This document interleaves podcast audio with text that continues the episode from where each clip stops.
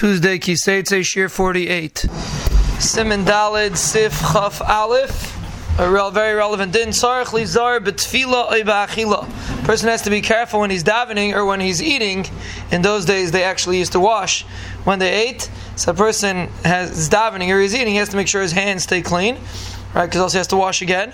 Shalaliga b'shaik, he shouldn't touch his shaik, his yarech, bekitzer, anything that's normally covered by begadim of mekaymes hamechusim ba'adam. Why? Lefishiesham el There are beads of sweat over there.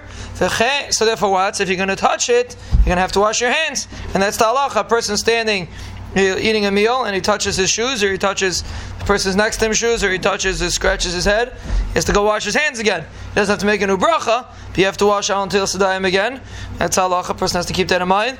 Or if a person's in the middle of davening and you touch your shoes or something like that, or you touch a, you scratch your head, or you touch a makam that's mechusa, the halacha is you have to wash again. So Mishnah Berurah says if you're standing in Shemona Esrei, so you can wipe your hands off on the table or something like that, we'll see in the next if what you do.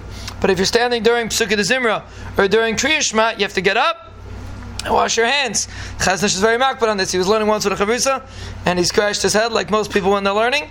Chazon Ish made him get up, go to the back, wash his hands, and come back. Person can't. You have no the, the heter to use to wipe your hands on a on a kaisel or something like that is only if you have no other option. You're milish manasim. If you can get up and wash your hands, or you're in a shul that doesn't have a sink, maybe it's different. But akapanim usually that it's if it's not practical, you're not mechuyev to. Uh, you, if it is practical, you're mechuyev to wash your hands.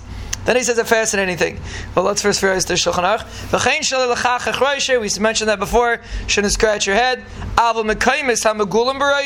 the, the place of your head that's uncovered, ubifanav in your face,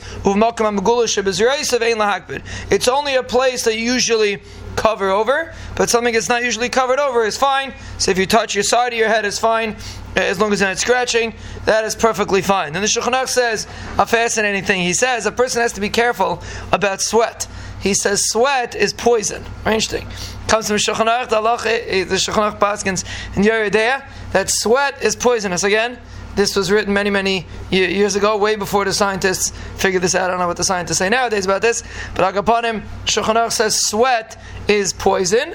And nowadays they figured out that when a person sweats, he gets out all the junk in his body, But many hundreds of years ago, they knew this already. Chazal knew this already. And sweat is poison, except for the sweat of a person's face. Fascinating. He says because the pasuk says which means I mean literally it means you should sweat when you eat. But there's a remez over here that you can eat bread with the sweat of your face. So the Mishnah Berurah says from here you see that the sweat of your face is not poisonous. You have to figure out scientifically why that is. But the sweat of any other part of your body is poisonous. He's adding this to this nakuda. When a person's eating, a person's Isaac, he shouldn't touch any place that's sweaty. So even though technically, I mean, you could argue that your hands also get sweaty, but there's nothing wrong with touching your hands. So akapanim, it doesn't have necessarily something to do with the fact that it's poisonous. It's just a zaitig point that the Shulchan is bringing, the Mishnah Berurah is bringing in, which comes from Shulchan Aruch It's there. Interesting concept that sweat that gets into food is poisonous. Besides sweat of the face, that's bezeh sepechat I don't know if you have to eat it, but akapanim, there's nothing wrong with eating it, it's not poison.